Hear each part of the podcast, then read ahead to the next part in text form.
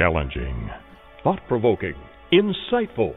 This is God and Country, the collision of faith and politics, hosted by nationally known speaker, Reverend Dr. Sean Michael Greener. Not your typical Rev. Dr. Sean is a proud military veteran, former law enforcement officer, and founder of the internationally regarded Executive Protection Team. Through counseling, elite life coaching, and national speaking, this ninja pastor tells it like it is.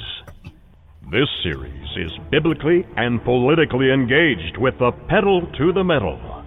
With today's edition of God and Country, here is host and author of the acclaimed yet controversial book, Excellence Killed the Church How Mediocrity is Destroying America. Dr. Sean Michael Greener. All right, all right, all right. Hey, thank you so much for joining me. You have absolutely. You guys know what you've reached, right? Sometimes people surprise me and they they don't know that they luck on the show. Well, they might not say luck. Sometimes they uh they're not as happy they're happy. They're not happy campers, if you will. So I feel bad for them. But you know what? I don't feel totally bad because you're in a good place. You're in a good place.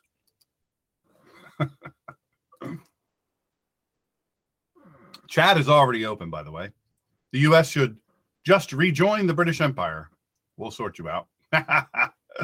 One of my Brit listeners, I am so last week, by the way, last week's show, if you didn't listen to it, uh, by the let's just go back to Sunday. I'd love for you to listen to Sunday's show, Three Loves. And again, a lot of feedback on that, which I'm glad. A lot of people saying that it blessed them. It's a it's a message. It's commercial free. Um, you know, it's designed to help. So this is designed to help, but in a different way. And uh, the collision of faith and politics. You're with the Ninja Pastor, Reverend Dr. Sean Michael Greener. And uh, I make no, uh, I don't pretend at all that I'm Mr. Perfect or in any way uh, better than anyone else. I have my hurts, habits, and hangups. My flaws are many. So, well, one thing that makes me better is I have my little puppy right here. A little puppy Buckeye is my little show helper, and Taco Boy just brought me my uh, brought me my tea. I have instructed him to give me less honey. Actually, last week, I believe I went into some sort of sugar shock. It's all natural honey, but he said, All right, Dad, I got you. I am going to give you enough honey that you will never ask for it again, or at least extra. And he's right. because holy moly, that was a lot. By the end of the show, I was twitching and quaking and whatnot. So stay tuned today. Uh, we're going to have um, really and truly uh, one partner that has been with us. Uh, I'm actually a, an affiliate for them, Second Call Defense, which you've heard about them. You're going to hear a little bit more. Um, then there is uh, this. I'm super excited. Super, super excited. Logox. Hello, Jerry. Jerry from Pennsylvania. Logox. He's joining us in chat. I'm telling you, you're gonna. It's like a master's degree education in chat. I'm telling you. So Logox is a is a new thing we're partnering with, and I'm telling you, I wish like anything. I can't wait to tell you about it. I wish like anything I'd have had this when I was a kid, and I'll tell you all about when I was a kid. Today's show. I mean, first of all, do you guys know there's a Russian ship, a spy ship, off the coast of? They were off the coast of Delaware, great state of Delaware, the first state and then they uh, they've moseyed on up near one of our sub bases, which I don't know if you know, kind of a problem. It's kind of a problem. I could not see them from my house, but as my son instructed me, I could uh, zip down to Lewes, Delaware, go to the Cape Henlopen State Park, climb up one of those towers, I bet with my 600 millimeter lens, I bet you I could see them. So good, good suggestion, Doyle. I might go do, go do that tomorrow. uh, but they're moving up and down the coast, and so who knows what's going to happen there? Uh, we know that uh, the Honorable Elizabeth Letchworth Chryst is uh, going to be here with us a little bit later today. We're going to ask her about that, but but I've been very powerfully moved in this regard to talk about. I approached her about talking about her little blue book of grieving more than just stories. Elizabeth Letchworth is the author. And this is what I said about it. I was one of the people uh, she asked to write an inscription for the back of the book. And that's, uh, you, you guys, that's a huge honor. I don't know if you know. This was good. These, the last words of Elizabeth Letchworth's beloved husband, Ron. Well described this deeply touching and healing book of remembrance. This little blue book of grieving is a beautifully written testament, not only to the sweet, committed love between a husband and a wife, but also the eternal love between God and his children. Elizabeth takes us from the role of reader to that, that of blessed observer who sees the sweet remembrances of a dedicated wife deeply in love with her husband and a committed couple loving their God through the toughest of times. Ron lived well and finished well. Were he to read this excellent book by his wife, Ron might well say at the end of this wonderful book, This was good, because that is exactly what I said. A little blue book of grieving. So if you know anyone, she'll be on in a little bit. The Honorable Elizabeth Letchworth. And then we're going to talk about that, and we're going to talk about it's going to be fast paced. Um, we're going to talk about that. And we are going to be talking about what's going on in the United States today. There is so much going on. You know, I mentioned earlier the. Uh, I mean, the, the, Russian ship that used to be a big deal, by the way. That used to be a big deal. By the way, you guys remember when Barack Obama was called on an open mic? I'm sorry, I mispronounced his name. Barack Hussein Obama. When he said on uh, a mic, he didn't know it was on, he leaned over to Vladimir Putin and said, Hey, you know, no problem, dude. We got this. You just let me, you know, let a little time go on. We'll handle this. You know, I don't know how he said it, but it's basically what he was saying. Hang in there. We don't know. Or some sort of Russian. I don't know if it was Putin or not. Elizabeth can clear that up for me. But the bottom line is this. Now, all of a sudden, with Lieutenant General Flynn, good man, by the way, Democrat, ironically, uh, you know, he's been drummed out, and we've got a massive leak in the intelligence service. I have a sense now. I don't know if that's accurate or not. We shall see. I have a sense that President Donald Trump, Vice President Michael Pence, and I think they might turn some other folks loose on it. I believe that they are going to come after the people that are leftovers from Hussein Obama, and they're going to come after him hard. And you're going to see people go to jail and stay in jail, or worse. I'm glad it's about time. That's what I like. That's what I like. I don't know the rest of the song at all. No idea whatsoever. I, every now and then I'll I'll remember. You know, I have a brain injury from a, a fatal car crash, and so every now and then I'll remember little snippets, and and it may or may not be right, but I'm really convinced it's right. So that's the point. That's really the point here. So today, our guest, uh, Elizabeth Letchworth Chryst, she'll be on a little bit. Now, she's referred to as the Washington Insider, but I, I like to add to that. I like to add to that because Elizabeth Letchworth Chryst, the Honorable Elizabeth Letchworth Chryst, she's the Washington Insider. Dot dot dot. That's on our side, and our side being the uh, conservative side. She's an amazing, amazing person. We are in a uh, think tank together, and uh, we do some other things together, and and, uh, and on the political realm. And she is an incredible person, and she happens to be a very, very good friend of our guest last week. Which how good was that show last Wednesday? A, a very, very good friend. Uh, she, um, yeah, she's Jerry is right Jerry happens to be in that think tank with me. She is a think tank all on her own, Elizabeth, Elizabeth Letchworth. Uh, Chryst, she's married to a wonderful, wonderful guy.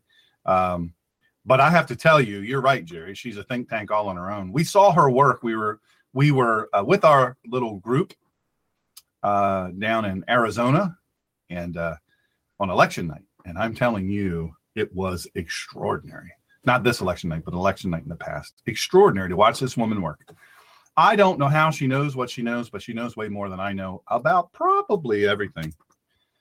And uh, dear friend and a wonderful person. So we're excited to have her. It's going to be a, you know, when she's on, that's going to be a power hour. And I'm going to tell you, we're going to talk frankly about the goings on in our government, the Trump administration, maybe even this could be the most important issue. Uh, grieving. You know, we're going to cap it off with talking about her book. We may do the book first. Uh, this book is a healing book. I'm telling you, it's just extraordinary. And I'm not selling it for or anything like that. I have a copy um, that I treasure. It stays on my desk all the time. Uh, I've read it many times over, and I'm telling you, it's powerful.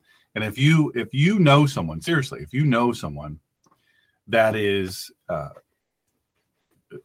you know, they've just experienced a loss, or maybe you know what, maybe they've experienced a loss a year, two years, three years ago, five years, ten years, twenty years. It you know, who knows how long it is you want to get them on the show uh, because it's very powerful. Uh, you know, grief is a unique emotion because it creeps up on us sometimes. Sometimes we don't even see it coming. You know, I, have talked to people, you know, being a pastor, I've done lots and lots of funerals and I've held lots and lots of dying people's hands. And I, I do consider it an honor. It's a it's a huge honor to hold the hand of someone as they're leaving this earth and going to uh, going to heaven. I've also held the hands of people who we don't know for sure they're going to heaven, and that's that's a troubling thing. I've done funerals for for folks that that re, renounced God, and, and and that's nowhere near as much fun as doing a funeral with somebody who claimed the King as Father and Savior their whole life, or at least part of their life, and you know that there's no more suffering, there's no more pain. But you know, uh, grief can come on real sneaky. It really can. And then there's other times it can come on like a two by four in the noggin, just hit you right square in the middle of the head. And I'm, I'm going to say this, you know, I'm, as I sit here and think, it's not it's not just about grief over losing someone. It could be over losing something. It could be over lamenting. Like for instance, I I grieve myself before my former self, uh, before the crash you know my life is so totally different now but i'm i'm so thankful to be alive. I don't ever want to i don't ever lead anybody to believe that that i'm not just incredibly grateful to be alive. That said i have to say you know i, I grieve my former self. I, I do. I grieve my former self. I grieve when i used to be able to do physically just anything i wanted you know? I could literally spend 12 12 hours a day you know training shooting um, whatever, you know, very, very dynamic and kinetic. I, I could do it. No problem. And I loved it. And so many other things like, I don't know, tying my own shoes, walking up the steps. One person, one 19 year old person's choice to go 100 and I think it's 109 miles per hour when they hit the median, hit me head on, killed his friend, changed my life forever. Grieving might not just be for the loss of someone. It might be the loss of yourself. I, I did a sermon. It's actually my most requested sermon now called um, Hunting Dead Lions. Hunting Dead Lions. I tried to find it the other day on my website and it, it, I don't, I'm going to try to find a, a better recording of it, but I realize that recording is not so great. That said, you know, that's the most requested because I deal with people who grieve their past. You know, they did something wrong, really, really wrong. Maybe they made a huge mistake. Maybe they had the opportunity of a lifetime. They let it slip through their fingers. Maybe they, maybe they did a great thing, and they've been too afraid to try again. Maybe they did a great thing. They they they were star of the football team in high school or college. And then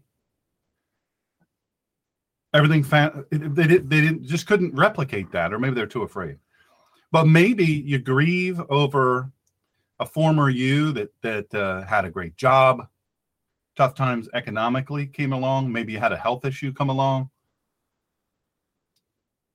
maybe you grieve your positivity. Maybe you lost your positive your ability to look at the positive side of things. And now you just sort for negative and everything that you see. You grieve that old you.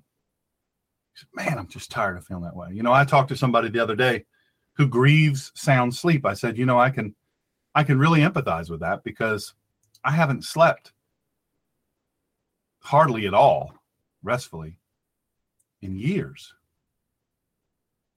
My goodness, how important is sleep? Man, we need sleep.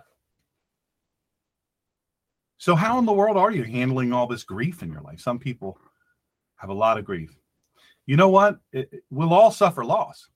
We will. We'll all suffer loss. We you don't get through this life unscathed. This is a contact sport. This life, and many of us, um, you know, and I talk to people. Usually, it's younger people, but I've actually talked to a couple of fifty-year-olds. You know, I'm in my fifties, and and I talked to a couple of those that that said, you know, I've never really had anybody close to me die. I don't have a lot of experience with grief. And I looked at him and I said, Yet. Haven't yet, but you will.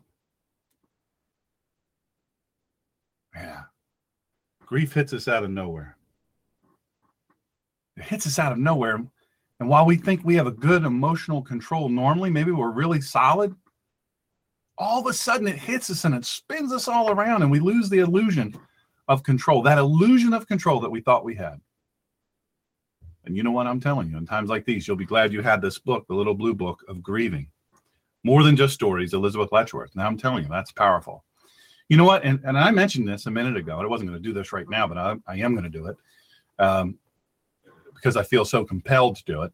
Um, you know, when I was a kid, you know, I was I was a little, little, and I don't know who knows me now. I mean, I have about a million listeners. I don't know who knows me personally. I know there are several that do, but if you knew me before and you know me after, you know, it's it's a big difference. Um, well, when I was a kid, you know, we didn't have a a, regular, I don't know what we call them now, furnace, uh, you know, HVAC unit. You didn't just go up to the wall and turn a little switch on. no, no, no. We only had heat on on the first floor of our house, and that was in the form of I think it was three wood stoves, one really super big one, another medium sized one, and a small one. And my father, God rest his soul, I tell you what, he was uh, he had to leave early for work, and then we had different small businesses, and and so when he retired, uh, retired again, and then retired again, and then finally just did the, the store. Uh, we sold wood stoves and uh, fireplaces. My brother Randy would build fireplaces. My brother Lance and Dean, God rest his soul, uh, and myself, and sometimes uh, Randy would deliver these wood stoves, and some of them were six, seven, eight hundred pounds. I mean, my goodness, brutal. Just brutal. These things were so heavy. But, you know, we lived it. We lived that lifestyle. We would go, uh, we would go into the woods. And I lived in the middle of a field and there was, you know, farm all around me. And then there was the woods. Um, you know, and then we had lots of other people who owned a lot of land. And, and they said, yeah, we need to have it cleared out. You know, the government nowadays, I don't know about Trump government, but the, uh, I bet, uh, the Trump government is is going to be very different. President Trump, I think, will be very different. But uh, in the Hussein Obama administration, you know, you couldn't go uh, cut the the fallen trees, you couldn't remove them, and what and the underbrush and all that stuff. And what it became was tinder. You know, as it dried, it becomes tinder. One lightning strike. You know, that's the majority of forest fires are started with one lightning strike. Isn't that amazing? So when you don't cut that out, and everybody knows, you know, you got to do that. You got you got to got to do that. Well, when I was a kid, you know, uh, uh, I was little. He was really, really skinny. I was very petite. Um, but you know, I wanted to be with my dad, and so we would leave very early in the morning, sometimes very, very early in the morning before school. And for a couple of hours, we would cut wood. If my dad found a place, you know, to go, we would ride in the pickup truck and go out there, and he would operate the the power saw, the the chainsaw, and uh, we would just we would just find good wood and you know, try to figure out a way to get it over to the truck and then figure out a way to get part of it off the truck. And he fashioned this C clamp thing and and then we would just slide it off, you know. And a lot of times we would have to cut the wood on the ground, which is the worst thing in the world. Worst thing in the world for a chainsaw. So here I am, this little kid, and uh, you know, my dad, big man, six foot five or six, I can't remember, he was like 270 pounds. He's a big guy. You know, when he died, he was 129 pounds. Cancer ravaged his body. But you know, at that time, you know, he had to go to work too. You know, he had stuff to do. I had to go to school, and so we would go out. And I'm telling you, it was really something. I, I love the smell. I love deer. A lot of times we would see deer, different birds and stuff. It was just, it was good. It was cold as anything, but it was good. And when it was hot, it was hot, sweaty, and you know all that. Well, I was little and I had to drag these logs. You know, my what my job was is to drag these logs over to my father, and then we would work on. uh Yeah, BJ, we you did. You stumbled into Prairie Home Companion. You did. Now I'm telling about my life a little bit. Here we got a cool thing to learn about. So, um, you know, it was tough. I mean, I, I really I didn't have gloves. Um, my father thought it was best that you develop calluses and and then eventually you'd have better grip and all that stuff. Of course, we now we know now that, that gloves are sometimes very dangerous, and then sometimes it's the right thing to have. So we would I would drag those uh those those logs over, and I mean it was sometimes all I could do. Boy, I'd get to that truck and whew, I'd be I'd be worn out, you know, just worn out. And my dad would get down, you know, from where he was, and he would come around, and he would lift that thing up. I said it was weight of a human being, you know. I thought he lift that thing up, and I know it wasn't good for him. He had a bad back to start with, but he would do it because that's how we heated our house. But it was back breaking work. I'm telling you, it was the toughest thing I think I've ever done. It prepared me for all the challenges in my life. I mean, any of the physical and mental challenges in my life, that that was great training. Plus, I love being outside, you know, love being outside. But boy, oh boy, do I wish I had a better way to get the logs through the woods or even cut them in place and and carry them smaller, you know, put them on a little cart or something. I don't know. But there's this thing my friends have invented, they've patented it, and it's called the Logox. And I'll tell you what this thing does. Uh, and, and look, if you're a self reliant type, you want to head off into the woods and cut and split your own firewood, you're my kind of peeps. But you know what? Maybe maybe you just have a little auxiliary stove or something, and you just like your wife or whatever your kids like to have a little fire in there, and it's always nice. It smells good, and it's just neat. It's it's staying in contact. Well, if you're going to do that at any level, I'll tell you what you need. You need this tool. It, and it's like I said, it's called the Logox. It's it makes everything faster and safer and easier my friends invented this thing. And so I wanted to talk to you a little bit about it because I know a lot of people are uh, they're really in thick with the cutting of the wood, and you really have to cut wood all summer long too. So it's not a just wintertime. Listen, if you wait till winter, cut your wood, you're going to be cold. You're going to have cold, cold family members. So this three-in-one forestry tool, uh, it's made right here in America. Every part of it, American made. I love it. And there's this thing we never had one when I was a kid it's called a pulp hook. My dad thought it was is more dangerous to use a pulp hook than it was just to grab it and drag it and you know lift with your legs and you know just rough it. He did. He thought it was you know it's a dangerous tool. The pulp hook is a dangerous tool. So what this Logox does is it helps you pick up, I mean, stove length size logs, no problem. Let's say they're laying flat on the forest floor, no problem. You pick them right up. You don't even have to bend over. Because, like I said, my dad had a, a bad back, and I'm telling you, this didn't this didn't help it. But I'll tell you something else too. John Roberts, he's he's a he has a degree and a background in chemical engineering. He lives in Vermont. They his family, uh, Lynn and and and uh, his children. Uh, I won't say their names because of what what the one does, but um, they all listen. I don't I don't think their daughter listens, but um, longtime Southern Vermont resident, and they use wood like he's going out of style. My friend Lynn manages the sales and marketing of this company. I mean, it's it's small business, and uh, so she just went to this uh, one of these uh, fairs. You ever see these? They're pretty fun to go to. Uh, my buddy Jerry and I just went to a gun show. I guess you would call that a a gun fair. You know, the gun people might not like that, but I like it. And uh, six six tools. They sold just at, at two of these little fairs. They sold six of the tools and a complete Logox set, and and it's it's very reasonably priced, and it's in some stores, but you can also order it. So I said it was American made. So she just told me, my friend Lynn, also a great patriot, uh, Swisher Acquisition, Warrensburg, Missouri. Uh, that's where the steel is made, and then the handle's made in Maine. All American made. I love that.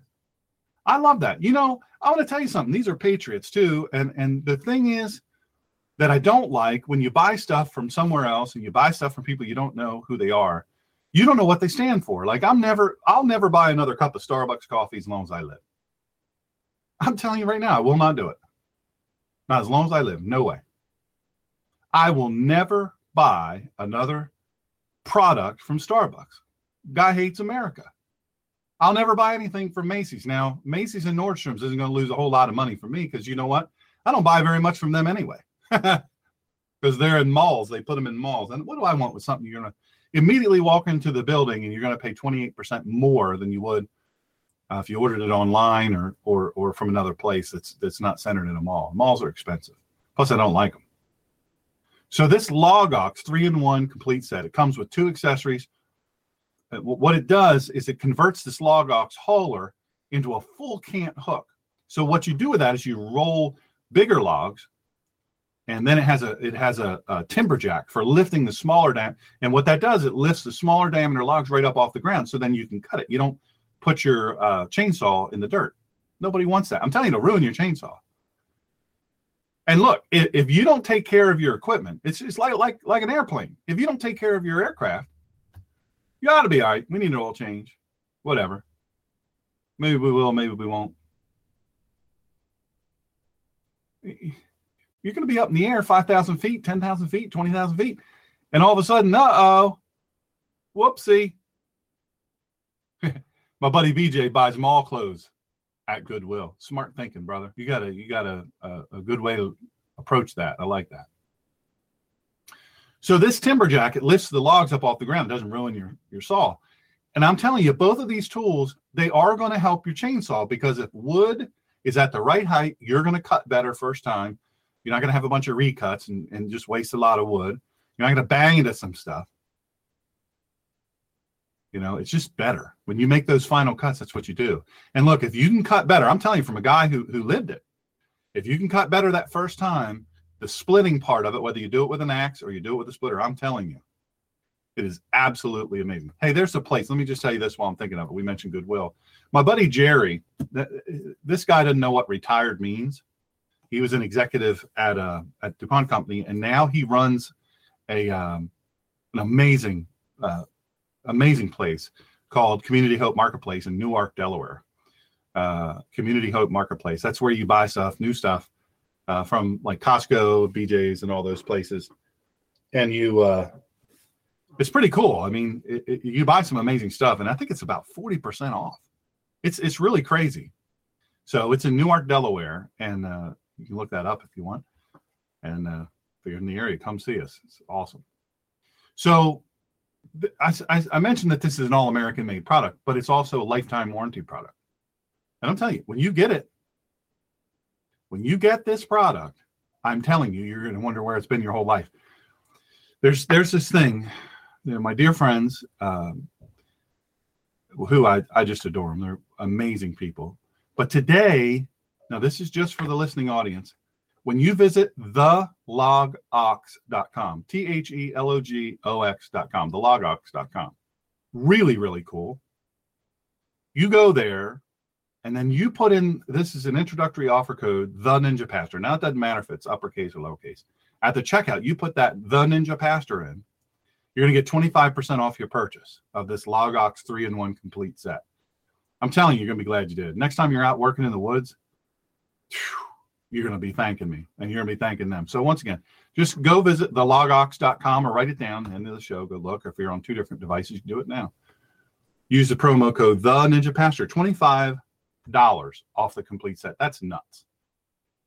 So they're they're a new partners and uh, and I'm really excited about it. I want to help them as much as I possibly can. They're good, good people. Good, good people. Great people. Um, and their son, who I happen to think the world of, served our country honorably as a Special Forces uh, Army Ranger, and uh, just top notch, top notch guy. So it's so it's also a veteran, a veteran owned company too, veteran run, veteran owned. That's that's cool too. I didn't even think about that. So Christians are more violent than Muslims, according to Democrats. Did you know that? Yeah, I'm not kidding you. Christians are more violent than Muslims. This is what the left says. This is what progressives say. I know what you say about it, but I'm saying that's what they say. I didn't say it. They say it. Well, I did say it, but I'm repeating them. Doing the air quotes.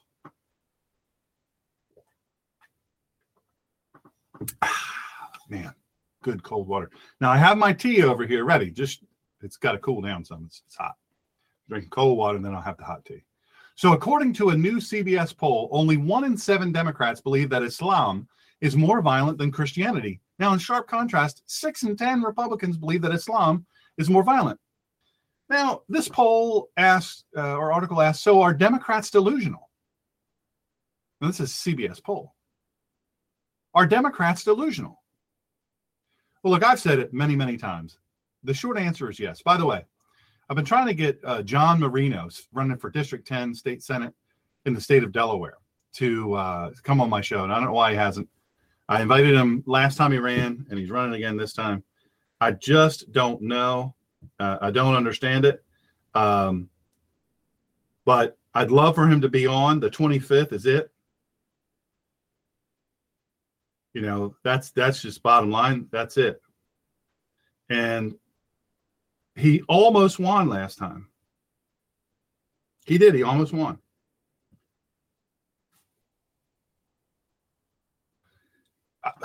You know, if he wins this time, for the first time, I think in 40 years, Delaware will be a majority Republican state.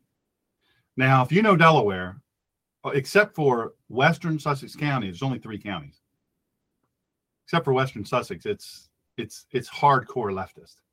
The problem is, you know how it is. You got Democrats, uh, which, by the way, the uh, outgoing governor and the incoming governor, they both think the same thing. They want Delaware to be a sanctuary state, and they want to be the first sanctuary state. That's what they want.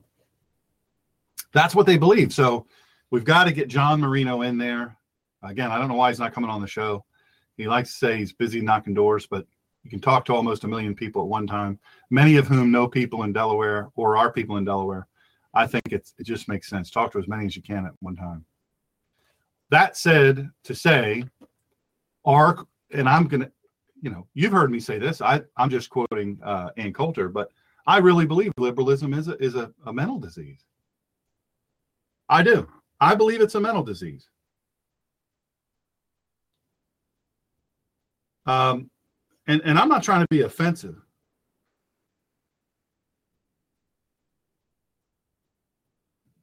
I'm not. Not even a little bit. I'm not trying to be offensive. I just think they've got a mental problem. And and and it would be offensive if if I didn't approach it from that standpoint.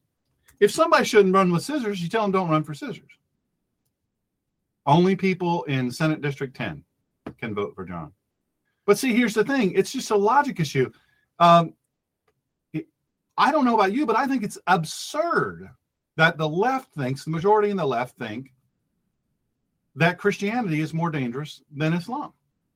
If we just take that one issue, that one issue, and we say, look, this is how it is, this is just, we're only going to decide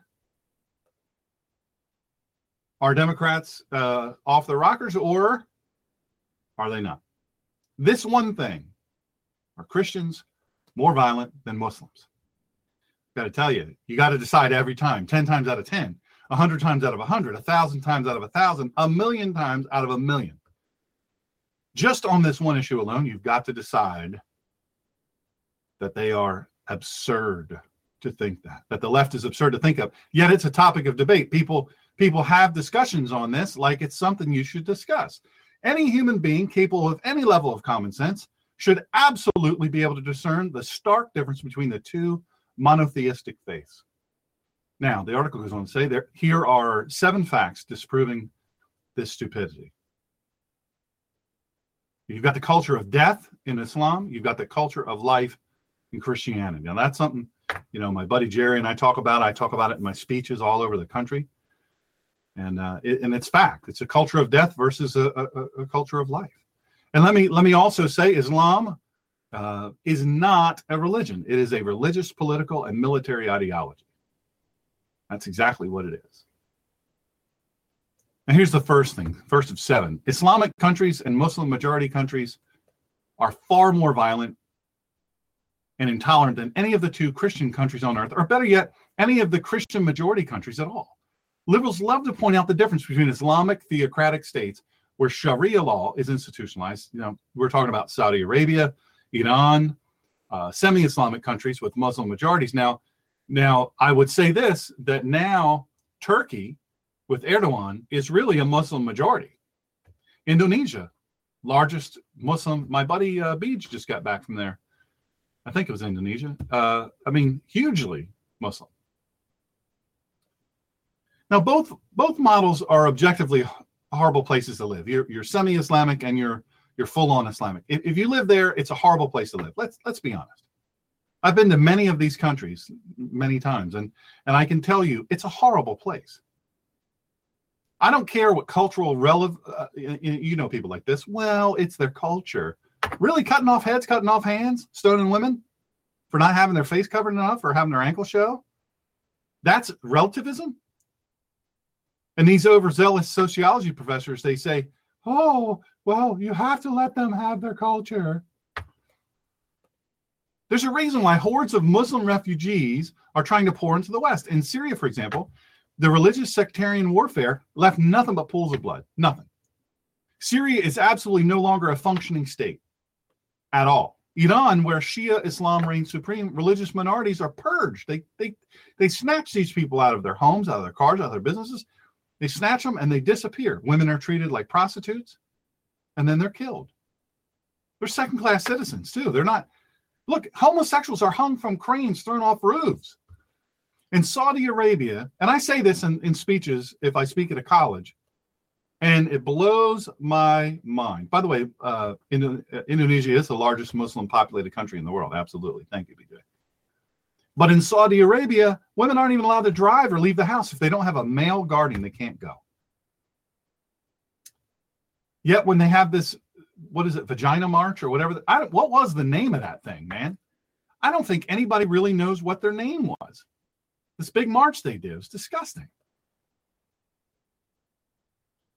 Linda Sarsour, advocate of Islam, and uh, she's Muslim, ties to Muslim Brotherhood full on Sharia. She's arguing for Sharia. These people are walking around in vagina outfits.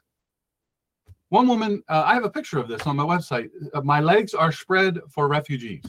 Literally said that. Uh, you don't think that's crazy? I think that's absolutely insane. So here's number two Islamic religious apologists are selectively blind to the macabre history of Islam. And boy, aren't they? They don't want to know. They don't want the truth. They don't want to know. People say, man, I wish you would preach about positive things. Now I do preach about positive things. That's silly. That's silly. I preach about lots of positive things all the time. But do you want me to not tell you the truth? Do you not want do you not want to know what will kill you? These people will kill you. That's that's what they live for. They wake up every day and they pray their five prayers. You know, they stop what they're doing. They, they you know, turn and pray. They're praying for the opportunity to kill you. Here's number two Islamic religious apologists are selectively blind to the macabre history of Islam. Now, as I said, I've been to these countries and I've seen it happen. Straight up.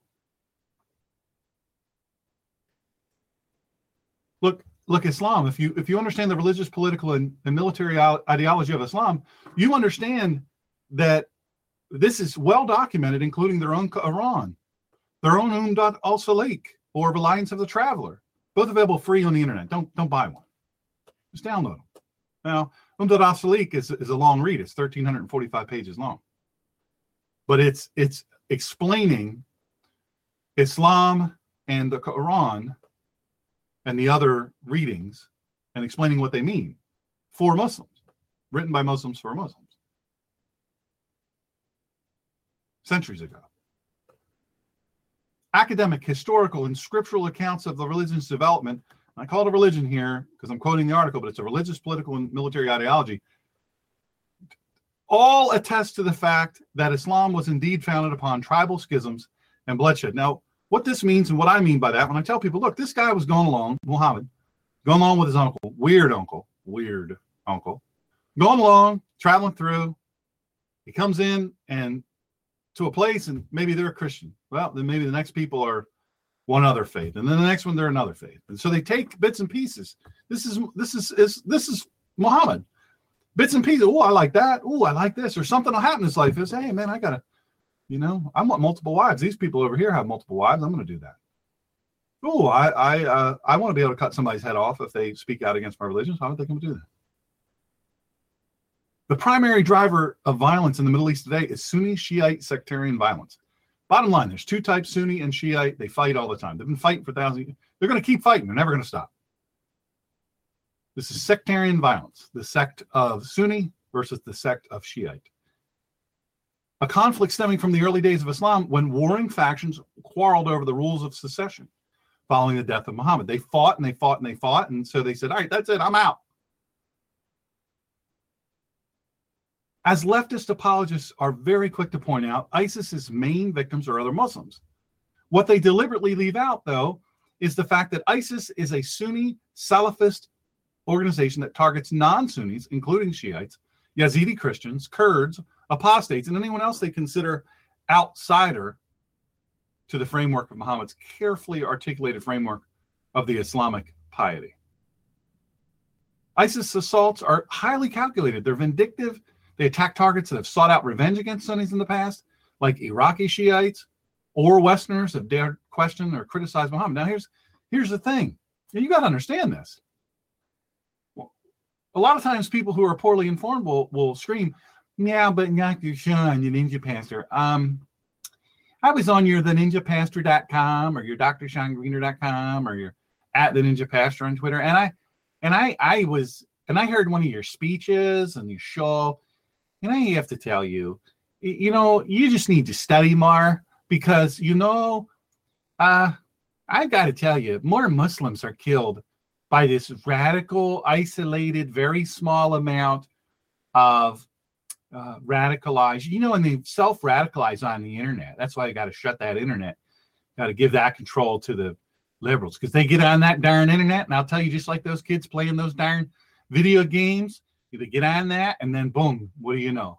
And because we're over there and we're bothering with them, you know, and you got your Britney Spears without her underpants, and you got all that, and your your crazy music and your alcohol and all.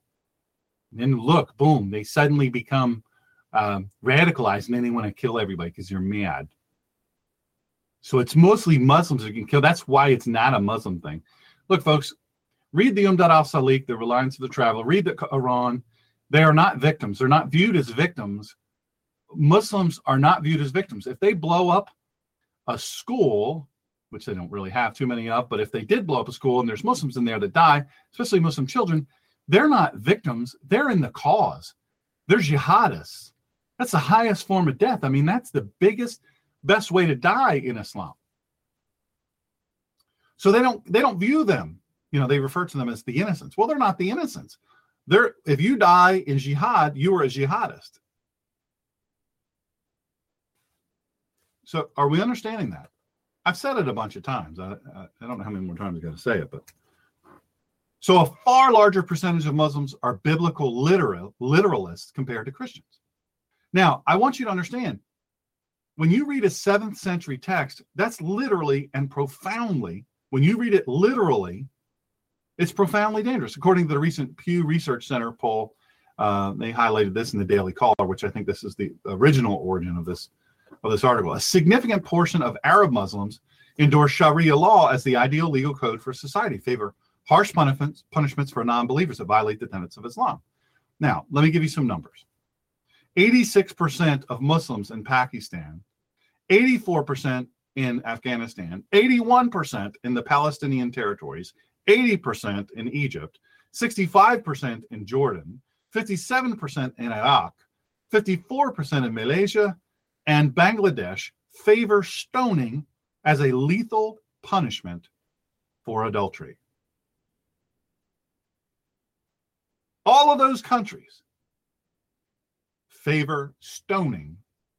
Now, I don't mean you get stoned until you die. I don't mean you get baked until you die. I mean, they bury you in the ground up to your shoulders, your arms are down, and they have all the little kids gather up as many rocks as they can, And then the big crowd comes and they, you know, get in a almost sexual furor, demonic furor, and they start throwing rocks at your head until you die. And it isn't a quick death. I've seen it. I've seen it. A majority of Muslims in several countries also support the death penalty for Muslims who convert away from Islam.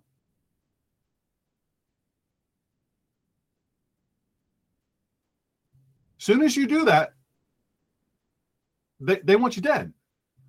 Now, this is Afghanistan is 79%, Egypt is 88%, Pakistan is 75%, the Palestinian territory 62%, Jordan 83%, and Malaysia 58%.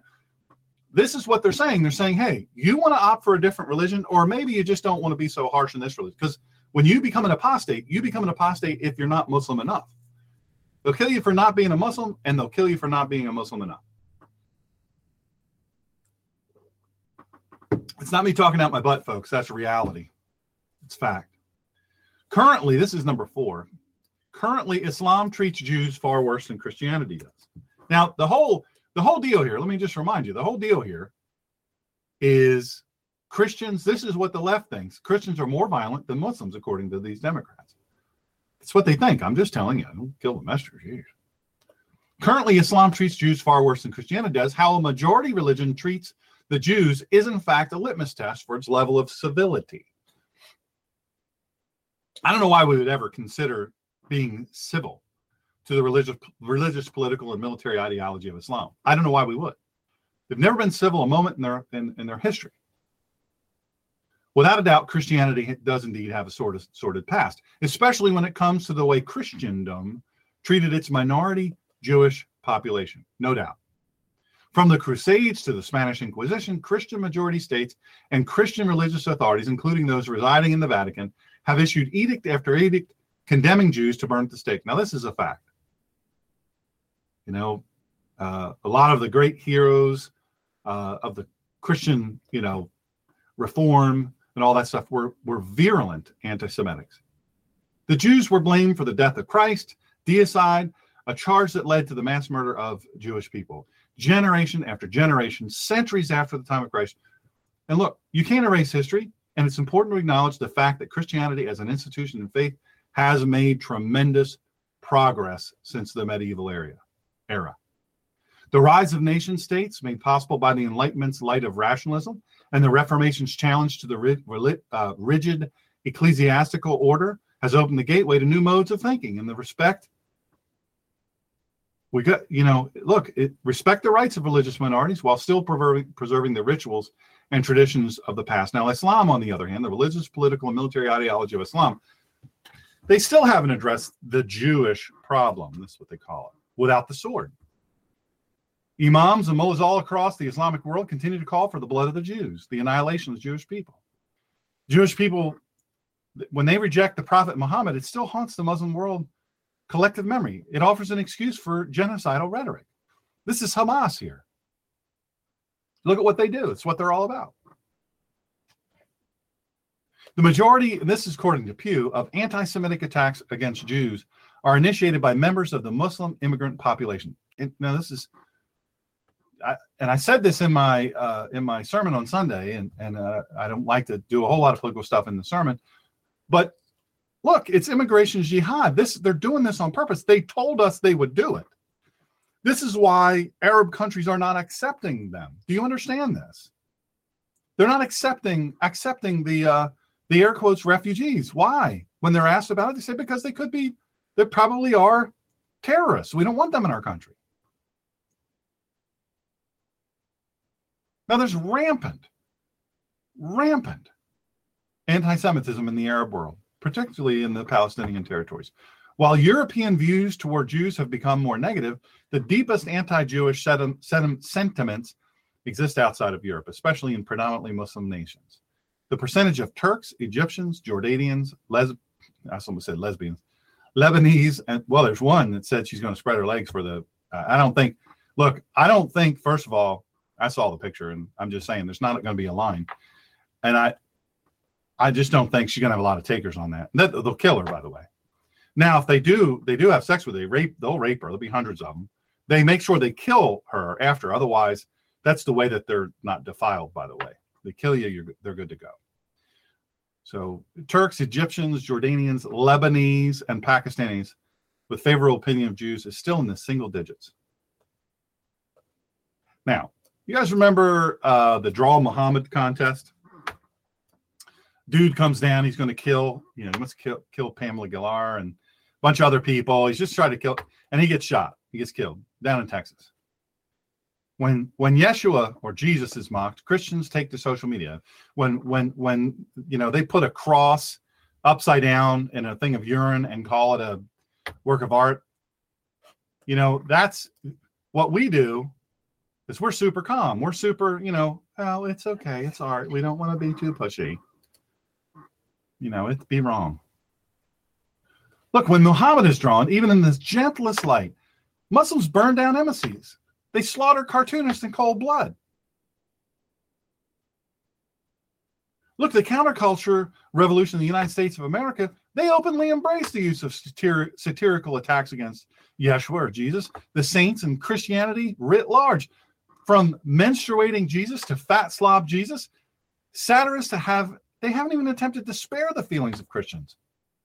Now, the same can't be said of Muslims, the religious, political, and military ideology of Islam. Take the Charlie Hebdo massacre. Did you watch the film? Look, and I and I'm not defending Charlie Hebdo at all. They're weirdos. They're anti-Christian. They're anti-Jew, and they they did cartoons. Uh, look, they're stupid. They're just, they they were stupid, but these people got massacred. That's the way left is. They don't think it'll ever affect them. You know, well, it's free speech. What am I going to do? So, which by the way, they they mocked. I want to make sure you understand that they mock Judaism, they mock Christianity. They still do it. They published a cartoon of Muhammad.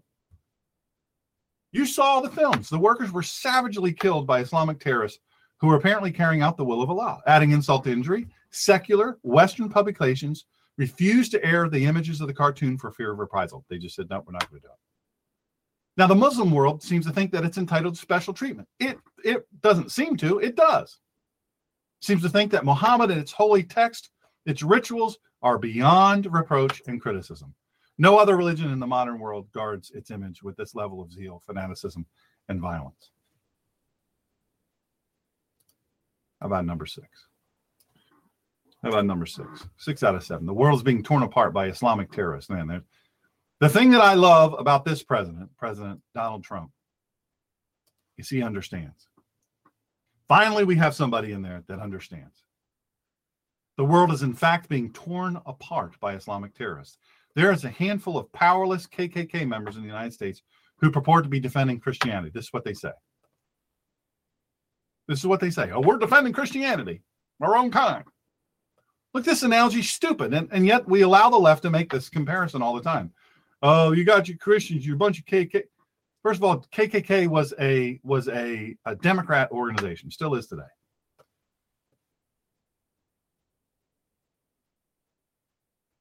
But the left, they love making this, they love connecting this, just like they love to call people Hitler. Hitler was a socialist. He was one of them.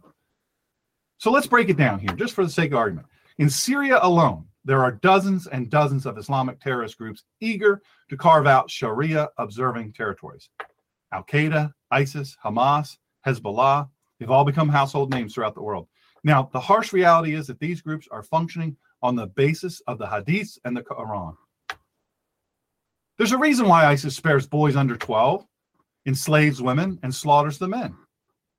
That's what the early armies of Muhammad did to the Jewish tribe of Banu Qurayza. ISIS, in particular, cites Quranic scripture every turn, follows the pres- prescriptions of the Hadiths meticulously, and it encourages absolute devotion to Allah promising its fighters paradise and virgins when they die glorious deaths as martyrs. Well, then there's the KKK. The left loves to compare. They, they, they call the KKK the Christian. Well, these are Christians. A white supremacist group that burns crosses. Now, first of all, the KKK hardly has power in the 21st century. Listen, they're more of a boogeyman. They're weaponized by the left to demonize conservatives. We ought to we ought to just look at them and say we're no more KKK than our man on the moon. More important, uh, this group, the KKK, it's not Christian. Yeshua both is a historic figure and a biblical figure, largely powerless from a political perspective. He didn't command an army the way Muhammad did. He didn't conquer territory. He didn't kill people for refusing to convert. He didn't engage in diplomacy or war. So, what model is the KKK following? What are they following? Which Yeshua do they cite when they carry out their atrocities? Now, here's the bottom line the KKK's actions hardly guided by principles or verses written in Christian holy texts. They're a racial group, nothing more. It, remember, they wear these large crosses, even without attempting to understand theology. Now, here's the seventh one Islam has never had a reformation, never had a reformation. Christianity has. As I just said, you've got the Enlightenment Reformation, the Enlightenment and the Reformation led by Martin Luther fundamentally altered, the way Christians interacted with their faith. For the most part, Christianity is not seen as a political ideology. The concept of separation of church and state underpins the, the modern West. Now, it's nowhere in our Constitution, just so you know. It says we're not going to force a state religion on you. We're not going to tell you how you worship. You know, we're not going to get involved in that. You know, Thomas Jefferson, you know, told the Baptist Association there, hey, look, you know, we're not going to, don't worry, we're not going to force Anglicanism on you. The Anglican Church is not going to be forced on you. No, you, can practice whatever religion you want. Now, in the medieval area, uh, religion was front and center in the public square. Today's Christianity, it's practiced in private. Now, Islam, on the other hand, the religious, political, and, and, and military ideology of Islam, it still continues to be public faith. It's all about out in public. No major school of Islamic theology has worked to separate the private from the public. They have their madrasas. There's one in there's several in Delaware, but there's one big one in Newark. They want to keep it private. They don't want you hearing what they're saying. Islam, according to the ulama, is a totalitarian totalitarian ideology. Commands all aspects of life, including governance, sex, economics, and dietary practice. Let me just tell you, the part that has to do with governance and economics, they could never serve as a politician in the United States, unlike the London mayor, Muslim, first Muslim mayor of a major city in Europe. They shouldn't be in the military. They can't. The whole idea of governance and our Constitution is antithetical to what they believe. So that's how they are sex, economics, dietary practice, all that stuff. Now, look, there have been some fringe movements, such as the Sufis. They've attempted to privilege the spiritual over the political. The majority of Muslims, particularly in the clerical class, they've rejected any form of reform, any attempt. In fact, the ulema have weaponized the concept of apostasy to prevent people from leaving the faith or even exploring non literalist interpretations of the religious text. The ulama believes that the Quran is infallible and inerrant. You change a single letter to change the literal word of Allah, and you're to be killed. That's a fact.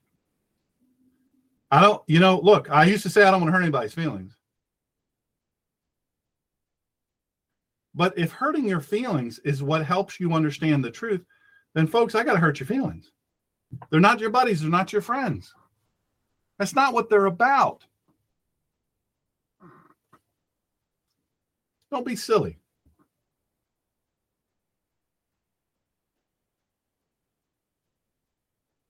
Don't be silly. It doesn't make any sense. It really doesn't. To delude oneself against what the truth is of Islam is, is to open yourself for death. It's to open yourself for death. It's to open yourself to torture. Now, that's a fact. Look, I wish that it was different. I do. I wish that it was different. I wish that it wasn't the way that it is, but it is that way. We can't deal with how we want it to be. We've got to deal with how it is. And they are, in fact, our enemy. I don't care where they are, they are, in fact, our enemy. Now, one thing I know you can protect your home if you want to. If you want to, you can protect your home. But you got to be prepared, you got to be equipped. Here's how.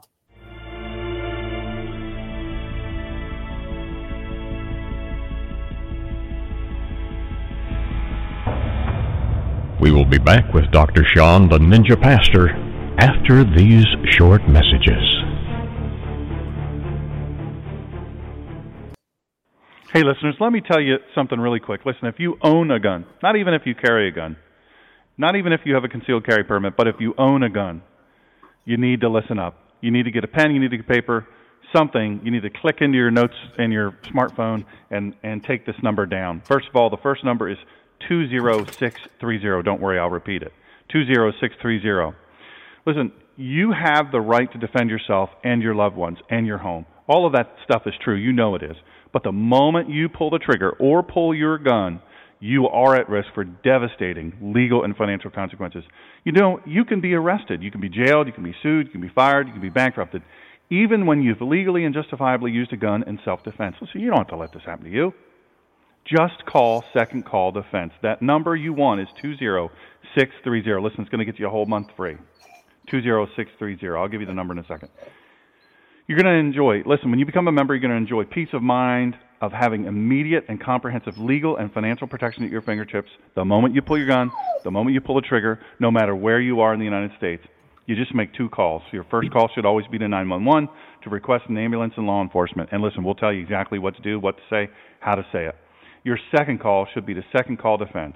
Listen, we've got your back. It's complete legal protection for armed self defense, and it is fully endorsed by the NRA. It's fully backed by the NRA insurance program. Folks, you've got to have this coverage. I have the Cadillac protection, which is the ultimate coverage, and I'm telling you, it is phenomenal. People say, well, I, have got homeowners coverage. That'll protect me. I've got an umbrella policy, civil liability policy. No, no, it won't. In fact, it's specifically excluded. You say, well, I'll get a public a public defender. They'll keep me out of jail. No, they won't. First of all, usually public defenders are from liberal colleges and liberal law schools. They hate guns. They hate people that carry guns, and they're they don't understand uh, lethal force to start with. They're overworked. They're underpaid. Is that what you want to bet your freedom on? Is that what you want to bet your financial future on? That? Are you kidding me? 877 502 3300. SecondCallDefense.org. You want to give them this number, 20630. That's the Ninja Pastor's number. You give them that, they're going to give you a free month. Go to God and Country Facebook page. Uh, it's facebook.com backslash God and Country Radio. Uh, there's a place where you can sign up. You you know, sign up by the means of putting in your information for the show uh, to follow the show. But there's links on there. Once you do that, or on that page, there's a link there, and that will show you exactly where to go. You click on that link, go get all kinds of information. There are no contracts. You're not locked in. And once you get your money back, your free uh, month back, they, they never come back and take it back. This is the best coverage out there. Trust me. I've researched it all. Join today. Welcome back to the collision of faith and politics. Here again is Dr. Sean.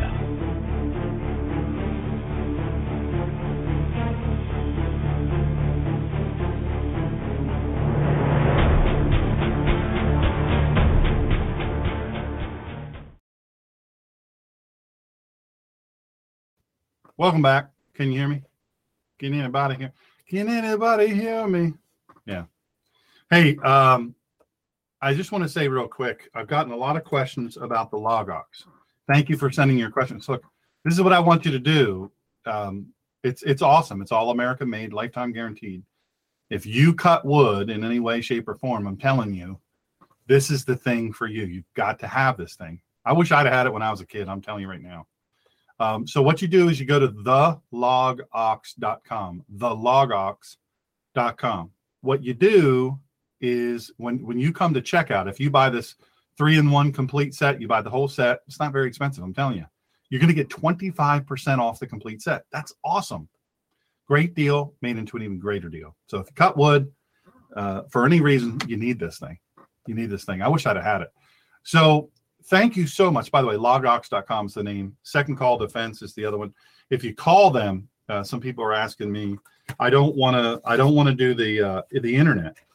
Uh, just call 877-502-3300. Now you want to write this down because you're going to get a free month. 877-502-3300. Then you want to give them this number, 20630. That's what you want to give them. You want to give them that. So that's what you want. You want to do those two things. Those are important. Protect your back, protect your home. That's what I'm about. That's what I'm about. So listen, folks. Here's here's another thing I think is important. Um, our guest that's coming up, she's she's in the middle of one meeting. I think she's running the meeting.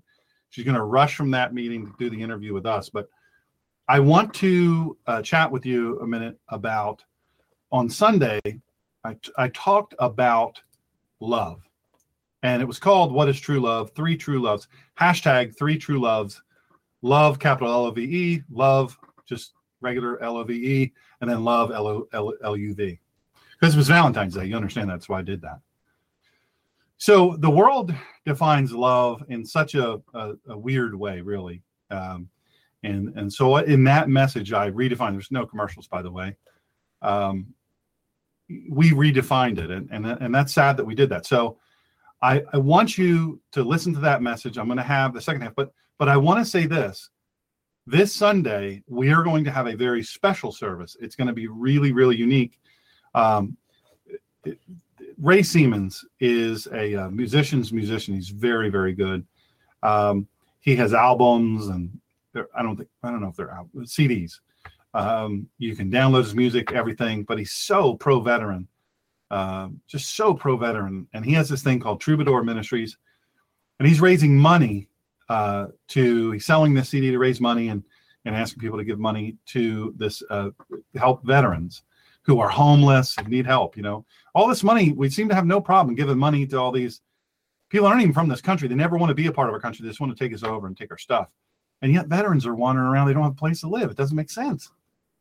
So he's instead of saying, you know, somebody needs to do something about that, he's doing it this Sunday. I'm telling you, this Sunday, the Ninja Pastor has his as his guest on Sunday live. Now, by the way, this is Newark, Delaware. So if you're in the Delaware, Maryland, Pennsylvania, New Jersey, even New York area, you need to think about coming to this. Seriously. Well, lady, you just come from DC, just below DC. So it, it's not impossible. And and uh and but this one, boy, this is gonna be neat. You're gonna hear him play live cuts off his album. You're also gonna hear him play a song that is really, really powerful. It's it's a heart wrencher. I'm telling you, we'll have tissues all around.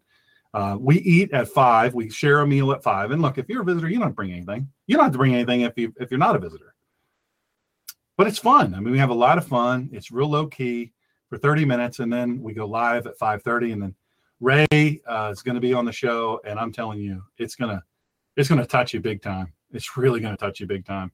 It's so worth being there for that, and uh, I'm excited about it. I'm really excited. So you're going to see an announcement probably tomorrow, uh, and then you'll have links and all that stuff. But if you're in the Newark, uh, Delaware area, Delaware, Maryland, Pennsylvania, New Jersey area. Um, you really need to think about coming to hear this live and uh, you know get a hold of me through the website and we'll get you the address. And it's right in newark. Very easy. We, you know it's it's a beautiful place that we meet. Uh, very comfortable very warm and um, just very very comfortable. You you you won't you couldn't find a better group of people i'm telling you. You just couldn't. So folks we are so blessed i'm telling you i say this a lot and it's funny because last week uh, the Honorable Elizabeth Letchworth Chryst. She was supposed to be here with us, but she had an emergency come up uh, kind of last minute. And, and so she went and handled it because that's what she does. She handles her business. But she is the author uh, of the Little Blue Book of Grieving, More Than Just Stories. And she is the Washington Insider on our side. And that's what's powerful. She's on the side of truth and conservatism. Uh, she is a woman of great, great faith. And folks, I want you to make welcome the Honorable Elizabeth Letchworth Chryst. Welcome. Hey, Sean, this is amazing. I feel like an old friend that hasn't talked for a while. How are you? Even though we did talk recently, it's been a while since I've been on your show, and I apologize. I love doing it. We may need to make a point to do it more often. I'm excited, and you know what? Thank you for giving me the opportunity to to tell people about DC, tell them what's going on, but also talk talk the talk of the book a little bit. That's sweet. Thank you. I didn't expect that. That's an added bonus. Well, you're welcome. You're absolutely welcome. By the way, I want to clarify something about the Logox promotion. It's it's twenty five dollars off, not twenty five percent. The three in one set is twenty five dollars off if you mention the Ninja Pastor. You use that code at logox.com. You get twenty five dollars off, not twenty five percent. I messed that up. And you buy the three in one set, you're good to go. Um, makes the great price even better. All American made, uh, American entrepreneurs. Just it's an ingenious thing i'm telling you. So elizabeth i have to tell you we're uh, we had uh, so far a couple of shows in a row up over a million listeners uh, in the course of a five Whoa. day period. Yeah we're Good we're really you, excited about i'm happy. I am so happy for you. Oh thank you. Well you've been a big part of that. You and andrea encouraged me so much and my great friend uh, Jerry from Pennsylvania encouraged me. And Jerry, I still have a book right behind me that Jerry gave me a book, very very old book, uh, but still very pertinent on broadcasting. You know, I have nothing to do with. I don't even know anything about radio, and uh, but Jerry helped me out a lot, and people like you and and Andrea King. And I, I don't know if you heard anything about last week's show, but boy, Andrea knocked it out of the park. It was I absolutely. did. I did. She's was amazing. really, really. She's amazing. I, I know, and all that she can keep up with is amazing. Not I don't know how she does up, it. But right, and but I mean, give you the pertinent facts. It's just just the facts. Remember that from Sergeant Friday or whatever that show was. No, Yep. she's great at it. But you know what? Keep you entertained. Keep you on your toes. I love doing her show. You know, I do her show on Wednesday night. Um, trying to again do a lot of what we're going to do here today, Sean, which is let people know that you know we, we I say this all the time. We live in the greatest representative government in the world. We do. We have the greatest representative government, but it only works if we kind of know what's going on. And I love being able to tell people what's going on, and I love the opportunity that you give us the opportunity. Well, it's my pleasure. It's uh look, you know, people ask me all the time, where can I get my information? Where can I get my information? I don't know where to go. It seems like fake news is everywhere. I just I don't know what to do. I don't know where to go. And and so I always tell people, look, there's several places you can go, but but you can't go wrong with Andrea Shea King or Dave Perkins or the Honorable Elizabeth Letchworth Chryst. I mean, they're they're just so many good people. And our good friend Kevin Jackson, he was actually on the uh what was that? Sh- what's that show? Uh, one lucky guy. Hashtag one lucky guy. The uh, Oh yeah, yeah, yeah, yeah, yeah. The the noon show, very cool. yeah, the noon show on Fox. He did a great job with the ladies there. He was really awesome, and uh, so it's good to have him. I'm so so honored to have the friends that I have, and and I still remember the trip we took. Uh, Jerry and I uh, came down uh, to. I don't remember what election that Oh, was, yeah. but boy, I'll tell you what. He and I watched you work and watched you know everybody there, Debbie and Andrea, and just everybody was just working, and you know, and all this information is just flying out of you. And I'm like, do these people have notes hidden somewhere? Because how do they know all this stuff? And you're one of those people. You're one of those people. Well, I tell One you what, thing I that was a talk about- fun time. It was. It was so fun. That we have to a- do it again. It was election night, and it was things were hopping, and the outcome was good. So that always makes the night even better. That's what we like. That's what we like. So you wrote an amazing book. I just want to talk real quickly about this book. Um, I was privileged when you asked me to write uh, write a review or or just a, a back flap piece for it, and I was so touched by it. Uh, to be honored with that, and uh, your book is published by Westbow, and it's the Little Blue Book of Grieving, more than just stories. Now, folks, I want to tell you if you go over to my website, uh, drshawngreener.com or theninjapastor.com, and you go to the post, it's titled Special Guest Elizabeth Letchworth Chryst. And if you go to that uh, and you scroll down, you'll see in the um, you'll you'll see links to the book. So Oh, uh, you, walking Sean. inside Thank on our Sean, side. very much. Oh, you're welcome. You're welcome. It needs to be in everybody's hands because everyone, as I talked about at the outset of the show, everybody has somebody. If they haven't yet Yeah. suffered loss, and I, and I talked about it this way. I said, you know, it's not just you know a, a spouse died, because these principles will help you deal with grief, grief over any number of things. Um, Mhm, and uh, and it's mhm. it's very powerful. I, I was really honored to read it. I remember the day it arrived in the mail with your with your gracious, um, you know, you endorsed the book and the front page and signed it for me. And I tell you, I really was honored by that. But I have to say, I read the book in one day. And uh, Yeah. and oh, it's an easy our read. friend- It's designed Oh, to it's be. great. Yeah, it's designed to be easy. Now, if you're an audiobook person, uh, I tell you, you're in for a treat. Last week, Andrea yeah, you King are. I'm show. glad you mentioned that. I'm glad you're going there because I was going to do it. Yeah, if you are. First of all, I don't person, understand uh, what can't this woman do? What can't I she do? I hear It's you. crazy. Well, she's So about she to be she a, was the she's about to be an MC at a big gala I'm about to put on too. So she can do it Awesome. all. But I'm going to let you go ahead and, and, and do the do the plug because it's neat. Well, see, that's the thing. If you're an audiobook person, which I'm, I'm really, I drive a lot, uh, or sometimes I can't read. I know that's crazy to people, um, but sometimes I can't read because of the damage that happened to me um, in the crash. I, I can't read. I can't make out the letters, and you know, I have real terrible headaches, so I can't read. But what I like to do is, on times like that, I like to have audiobooks. The audiobooks for me, I just put in my headphones and I lay back and I just listen and enjoy. And this is an audiobook. If you if you get the audiobook version, I'd actually I kind of recommend you get the print or Kindle and audiobook version. And the reason I do this is because I have to tell you, um, sometimes you got to have the print, and sometimes you want to write things in there, you know, take notes in the margin in between spots, because you're going to give this book to somebody. Uh, you're going to hand it to them. You're going to say, "Hey, look, I know you're struggling. I know you're struggling." Or, "Hey, our our dear friend, I know you see them more than I do, but I know that you know they lost so and so, or they had a you know really tough thing happen. And and i think you know put this book in their hands. Sometimes that's easier than to say hey here's a link to an audiobook. And i know they can mm-hmm. gift it can be gifted but sometimes you give them that physical thing they're going to go wow this person look what they did for me. And they'll listen and, mm-hmm. and it'll bless their heart. There's there's a couple of things before we get into the political uh, conversation that i um, that i want to i just want to i just want to touch on.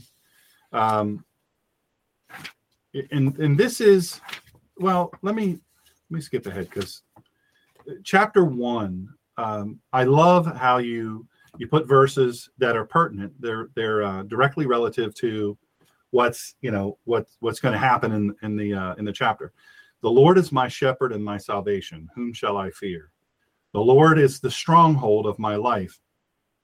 Of whom shall i be afraid? Psalm 27 1 um, and then you go on to talk about experiences you had with Ron, because what drove this book, uh, folks, is Elizabeth was married to a wonderful, wonderful man. Now, praise God, she, um, you know, the, she makes me think the law of attraction really works because um, I have to say, she's married to a wonderful, wonderful man, and they're doing amazing things together. But, but at the time of the writing of this book, she, you know, this her husband Ron had passed away and so each of these chapters kind of relates a, uh, an event. And I, I want to read something really quickly that you wrote. This really stood out to me. Remember those ocean blue hardcover children's Bible story books that used to be sitting around in the waiting rooms of doctors' offices back in the 70s? You could thumb through them while waiting with your mom or your dad to see the doctor. Maybe you had an earache or a sore throat. I remember being seven or eight years old and reading one of the stories in the Bible story book about a little child around my age, or at least I thought the child was my age. The child was sick and in the hospital. The child was tired of the endless needles and all of the tests, and the illness was taking a toll on the little child's body. In the story, a hospital angel uh, visited the little child very late one night. The child was alone, and the angel told about the wonderful world that could be experienced. If you believe in Jesus and accept him as your Savior, the angel went on to say, once you believe, if you want Jesus to enter your life, to penetrate your heart, to take you to a wonderful place called heaven, just raise your hand and God will hear your plea. The little child died the next night. But before death came, the child had rigged a way of using pillows to keep its little hand up in the air. I began crying when I read this story so long ago. My mom saw me crying and thought whatever illness that had brought me to the doctor's office was making me cry. That story has stuck with me over the last 40 plus years. Ever since then, each time I saw those hurting and wanting to feel the comfort of something or someone, I wanted them to raise their hand, and I cried. When I knew my loved ones were in pain, I wanted to help them raise their hand, and I cried. During a recent Christmas church service, our pastor Eddie Fulford said that if anyone wanted the touch of Jesus, wanted to feel him in their heart, to just raise your hand. Wow, there's that hand thing again.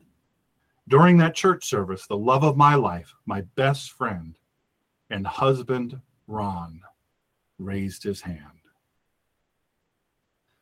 I cried again like I have so many times before only this time my tears were different.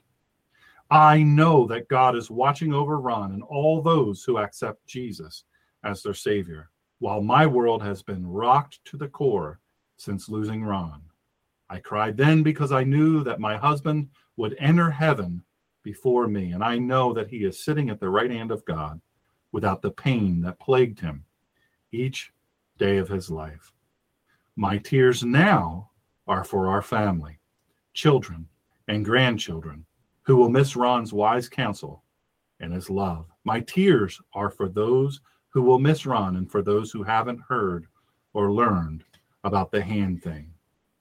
Like the little girl of so long ago, I cry now because I miss my best friend. I miss Ron's laughter, love, and caring that he so freely gave me. But I think when my tears dry, I will turn my broken heart into a way to honor my best friend. I will teach and tell others about the hand thing. Now, folks, I'm telling you, that is a powerful, powerful little note. And little things like that throughout this book. I'm telling you, Elizabeth, um, I've recommended this book. I've purchased this book. I've sent the little link, you know, gift from a friend uh, to people that that are really struggling.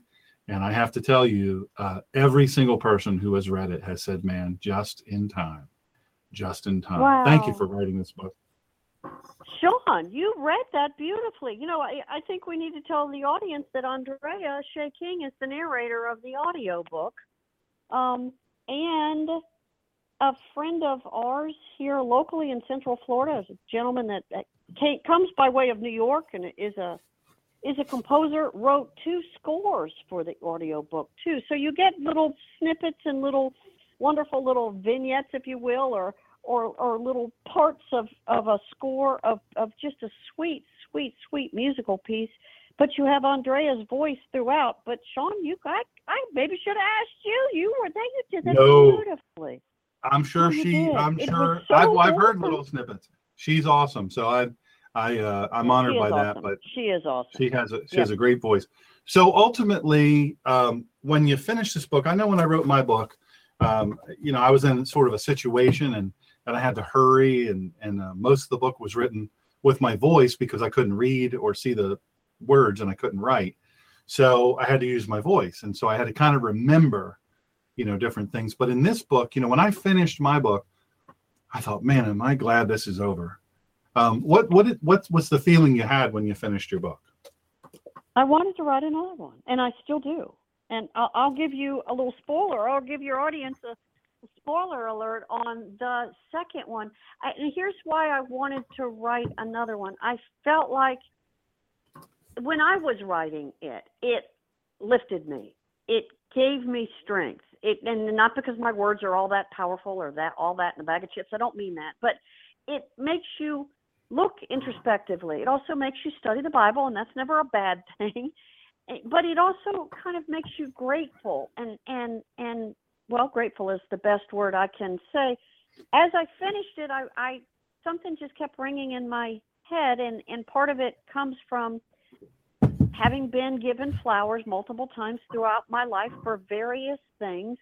I thought about the cards that come with flowers. And usually they're Hmm. innocuous to anybody that would read them, but they mean something to the person that's getting them. So I thought about a book that was life on a two by three card, and it would be flower cards, cards that are given when you give flowers, and they all have a story. In other words, one might say, I love you and wish you the best, your father, and that story could be flowers that he gave the daughter he never knew at a wedding because he wasn't allowed to be in her life because he's in prison or because he's do you see what i'm saying life Mhm. on a two by three card i just the, and the, you can you can do those in an uplifting way because usually flowers are given for an uplifting scenario usually i'm not talking about funeral flowers but i'm talking about birthdays and anniversaries and fun things like that so anyway that's what came to mind um, I, I didn't have that. I'm glad this monkey's off my back. I, it inspired me to do it again. Now, that's a long way of saying I don't know if I'm ever going to do it again. quite frankly, I don't know if I'm ever actually going to do it. I have an outline for that second book, but it it made me feel like, gosh, that that made me feel good. I hope it makes others feel good. And when you feel good and you think you're making others feel good, you want to do it again. You want to keep Mhm. doing it. It makes you feel good. So that was sort of where I left that. Um, but you're right. It's it, it is a story about. th- There are various stories about my life with my late husband Ron, and a lot of it's very ordinary, folks. Don't expect extraordinary stories. You know, life isn't in the extraordinary circumstances they're in the ordinary circumstances that become extraordinary because they're a love moment or a life moment in your life. Mm-hmm. And that's what these are about. And it, they were fun. They also, quite frankly, helped me deal with the grief of losing him. They, were born out of, and I know, Sean, you know this, but I'll tell your listeners, they were born out of a blog. Um, when Ron got, he, he had had cancer for 10 years, and it was a long battle, but it wasn't a horrible battle until really the last year. A lot of our family didn't even know he had it until the last year. But in the last year, our family is large. Our, our friends group, and I, I know all your listeners can relate to this. You got a lot of friends, you got a lot of family. Oh my gosh, if you've ever been through any of this, the notification process can be ah. tiring oh. just in itself. And you know this with your accident. I, I, I'm I'm sure Colleen was like, oh my God, if I have to tell Sean's story one more time, but yet you want to tell people they bring you joy, they can br- uplift you, but you're quite frankly tired. So I created basically sort of a blog, if you will, and it was a giant email list of updates. And because the children were on it, I didn't want it to all be medical and doom and gloom. I just didn't. Uh, it, it was about their dad. I didn't want them to, oh my gosh, here's another one about daddy. Is he dying? So I tried to make them light as as as well as informational about his medical history. And after he passed away, Sean, the list was probably over a hundred, and I got so many emails that said, "I miss hearing from you. Can you keep writing?" And I'm like, "Write about what? Ron's gone." So I decided to write about our life to these hmm. people. Hmm. Just and I, I named it Ron's Sunday blog. And basically, I turned one year worth of blogs once a week, so that's 52 of them, into the little blue book of grieving. There you go. It's mm. 52 little vignettes with a Bible store, I mean, a, a Bible quote at the beginning, and they have grieving steps to them at the end of almost each story. And they, they can relate to you're grieving the death of your child, you're grieving the death of your wife, your mom, your dad. You know, with all of those, the grief is slightly different. With a child, of course, you grieve the future that you had in the child, the dreams you had for the child. With your parents, sometimes you grieve because it means they're the keeper of your childhood, and if they're gone, it's like, oh gosh, did I lose my childhood? Did I lose mm-hmm. my memories? And there's also little ways, Sean, that I threw in there, sort of peppered some of the stories and some of the the vignettes with ways to kind of, I don't know, work around it or puzzle through it. For example, if you, if it is your parents that you've lost and you feel that sense of I you know I feel like I don't have my childhood anymore or I'm next. You know we we think that when we're when we have to bury one of our parents. Oh my gosh, I'm next. I'm the next gen. I'm next. You know, find a cousin or find somebody that's known you in your childhood. If you have to Facebook some childhood stories, that helps you kind of deal with that because that's an added layer of grief that can be dealt with. You can't really sort of speed grief of missing your mom and your dad, but if it's adding to that, oh my gosh, I don't have anybody to talk about my childhood because your parents are the ones that are. I remember when you were five, Sean, and you used to eat all the cookies in the cookie jar. You want you want your cousin to say that too now because you want to hmm. know that those are still alive. So there are a little tips on sort of how to navigate a little bit of that. But the point is, to help you navigate the grieving process. Because as you said at the top of this, Sean, we're all going to go through it. Maybe it's not your spouse, maybe hopefully not a child, but it's likely going to be your parents or a brother or a sister or a dear friend or an aunt or a grandma or somebody. We're all we we don't get out of here alive. I, I'm here to tell you we don't get out of here alive. So it's going to happen to all of us. No doubt about it. One of the things, uh, for many years, I had a counseling practice, and um, one of the things I would talk about in grief counseling people would say, you know, I wasn't even really close to my parent. Why am I so devastated now at the loss mm-hmm. of my mm-hmm. parent? Why why is this so so difficult? I didn't think it would be because I, you know, I was I wasn't really close to them, whether be it the mother or the father. And I say, you know, because here's the thing: when your parent dies, especially that last parent, when you no longer have a parent, you, that's final. You it's no more chance of getting it right. No more chance of of fixing mm-hmm. whatever was broken or hurt and the finality mm-hmm. of it uh, especially if they didn't know christ it's it's really difficult and the thing is mm-hmm. is i mm-hmm. say you know we can't go back in time and we can't unring a bell but what you can do is look at if they have children, look at your current relationship with your spouse, look at your current relationship with your children. What are you putting before your relationship with your children and your spouse? What is what is capturing all of your attention such that you don't notice when they change their look a little bit or they uh, they seem to be down or they seem to be happy or they seem to be preoccupied or nervous or or uh, you know something is going on you don't even notice it because you're so busy doing the stuff you're doing and, and you really miss out you miss out Mhm. and so You you, can out. make Yep. it you know you can make it good and you can make it right uh, but you've got to catch on you've got to realize hey i've got to fix this i've got to fix this Mhm. i can't I like that. You got to my- catch on. You do. got to catch on. I, I can't fix this Yep. with mom and dad, but I but I can with my own spouse and with my own family. So so let's um let's say this that folks you can go to Amazon. I would encourage you uh, to to do that. Go and buy this book. Um, I really recommend you get the audio book as well as a print version. Now, if you're a person who is all about Kindle, then certainly get the Kindle and also get the audiobook because again, Andrea Shea King phenomenal job phenomenal job Yeah, she really i did. mean it brought me She to really tears did. several times and so that said to say this so now um here we are this has been a crazy day has it not politically has this oh not been God. the darndest oh thing God. It, it, it's going to be Uh, crazier, and it, you know, I, I I'm going to say this on the uh, at the beginning of of this.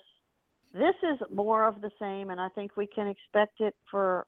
Uh, here's how I how long I expect all of this, and I'm going to call it nitpicking. Not that some of what is going on isn't serious. It, it is serious. It's very serious. The the leaking and and you know General Flynn and and what all of that happened, especially with Vice President Pence. He's such a moral Christian man for him to now know that he went out and lied like he did. You know that all of that's bad. But I, I'm going to put all of that in nitpicky category just for now.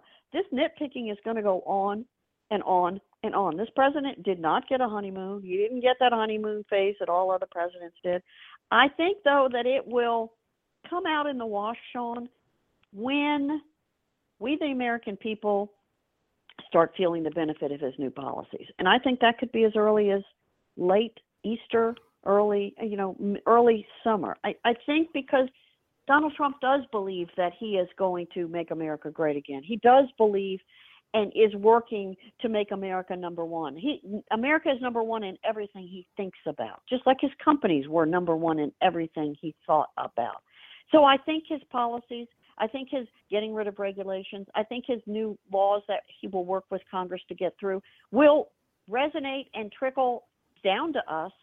And we're going to eventually be able to get rid of that third job and, and have the good one job and spend more time with our families. As you said, get it right, figure it out. And when we're happy, we're not going to care that they're nitpicking. And you know what? We're going to eventually say, get rid of it. We're going to eventually say, get over it. We're going to say, give it a break, give it a rest. We're tired of it. The guy's okay in my book. Let it let it alone. And I think that will die. I'm I can't wait for that day because honestly most of this is just that, nitpicking. It- Well- most of it really is nitpicking. it's uh well okay. Well let me let me just kind of put it to you this way. I, I how do i say this and not sound awful? Um there was a time where i looked at the left and really some on the right. And i said well you can't be too hard on them you know they're getting information from a bad source or hmm you know they're stuck on cnn or, or whatever the case may be. Whatever the case may be they're they look they'll come around as more and more information gets in front of them that's correct and accurate. Like andrea is doing some great work uh, in her if you don't follow andrea and elizabeth on facebook you should. Uh, they're doing some stuff that's just oof, scary stuff scary stuff um, but the fact of the matter is is i look at the left now and i and, and i don't have the same feeling. I don't i no longer look at them and i say well they love america too. Because i don't believe they do. Um, I, I don't believe they do. I don't think they're competent to be in the roles that they're in when they're political people. When i see somebody uh, like uh, the congressman from Georgia, staying up there, and, and he wants a bunch of uh, special uh, investigators and commissions Oh, the and all this or the special committee and Yeah. all of that. Yeah, yeah, yeah, yeah, yeah, yeah. Cummings, he wants all these things. And I think to myself, look, that that guy is a recalcitrant incorrigible. He will never ever come around.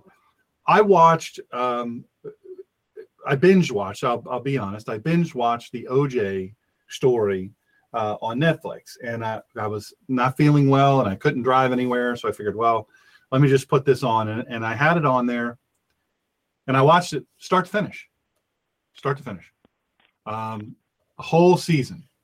And I have to tell you, um, having been a police officer, having dealt with uh, what was going on there, I, I don't have positive feelings toward many of the actors, not actors as far as the people who played roles, but people that played a part in what was actually going on during that time. And by that, I mean the people with signs on overpasses cheering for O.J. Simpson. Uh, by that, I mean jurors who gave the uh, the Black uh, Panther fist sign as he was walking out of the court. The the the biased, just terribly biased, racist mess. I was never a fan of of Johnnie Cochran. I know a lot more about him than most people do. I happened to uh, study him years ago, and and uh, just not not a good man. A very very very divisive man. And you know he's passed away from cancer, and and um, uh, you saw a picture of groupthink. You saw a picture of people who just wanted to take a pound of flesh out of white Mhm. people. You saw you saw Mhm. a, a, group of people say, "I don't care if he did or he didn't. I believe the LAPD framed them. I Mhm. believe that he framed him, and now." You know, and they just went ahead. They didn't care. A human being, two human beings were killed, but a human being almost had her head cut off. Most people don't realize that. He very nearly beheaded his ex-wife, the mother of his children. And so uh, there was overwhelming evidence, yet people didn't want to believe this. And so, and most of them, it, it's a fact that has to be said, were leftists. They were they they want socialism. They wanted free stuff. They wanted, and and so I used to look at those people and the politicians that supported uh, their belief and how they were conducting themselves. And I, I cannot anymore. I can't say, well, they just, you know, they're angry over the treatment. On the left, you say, well, they just don't know about Islam. Uh, well, they're just upset that Hillary Clinton lost. She was so sure she would win. I have to say, the fact that they would put up Hillary Clinton and Bernie Sanders as their as their option for America, as their fix for America, is egregious. It's egregious, and it, and it tells me more than I need to know. And and uh, the Planned Parenthood involvement, the the fact that Planned Parenthood was there at almost every campaign stop, the head of Planned Parenthood. Look, we got to kill more babies. We've just got to kill these babies. And if you let. Donald Trump sell get their in office, body parts and yeah, it's that's it. You know, that's it. It's over with. We're going to lose our our our women's rights and our our health and blah blah. You know, I just I couldn't take it, and so I've made the decision. Look, I'm no longer going to uh, assume that they're going to come around, and I also am of the belief that these uh, these riots and the different things that they're doing, they need to be met with force, overwhelming force to Mhm. shut them down. I Look, First Amendment is one thing, but- Yeah, I think you might see something out of the Justice Department. I don't know about force right away, but I think Justice Department is not going to sleep on their their rights, if you will, to sort of try to tamp it down. I, I, Well, I think at some point we need to stop worrying about optics. You know what I'm saying? Right, right. Yes, yes. And you know what? I here's one that I maybe your audience can think about. And Sean, you're a smart guy. You can think about it too. I think Donald Trump has done an amazing job at basically narrating and making the case for fake news. It's now Yeah. part of our lexicon. We now know what he's talking about, and we now sort of recognize it a little better than we did even two months ago, even three months ago. I want him, and you know the you know the political adage. I say it all the time at Andrea's show. If she's listening, she's probably going to scream at the radio. He who defines first defines last. Donald Trump knows that better than you and I and half the people that I've ever met. He knows that adage backwards and forwards, and he's amazing at it. First of all, he's one of these guys that can can assess a room in a New York minute, and then once he assesses the room and the and the flavor and the the sense of it, he then can give it a one or two word tag, which most people you have to hire an ad agency and spend bazillion dollars to do. He can do that in the next five minutes, and then five minutes later, he's got everybody believing it because he knows how to spin it. I say all of that to say he's done that with fake news. We now know, thanks to him, what fake news is, and we almost can recognize it. Wow, he's done that in about three three months. I want him to do this with these fake protesters. I want him to do it with these fake uh, scenes of ire that are fake. They're hired. They're George Soros funded. I want him to do that, and at the same time, I think members of Congress and Congress as a whole can band together and pass some decent laws so that again, going back to what I said earlier, the American people can get the better job. They can they can be happier with their family. The economy will come back. We will be happier. We will be happier, healthier. We will we will then be able to look at the fake news and the fake protests and know them for what they are. And when we call them out for what they are, I think they eventually go away or they lose their they lose their steam a little bit.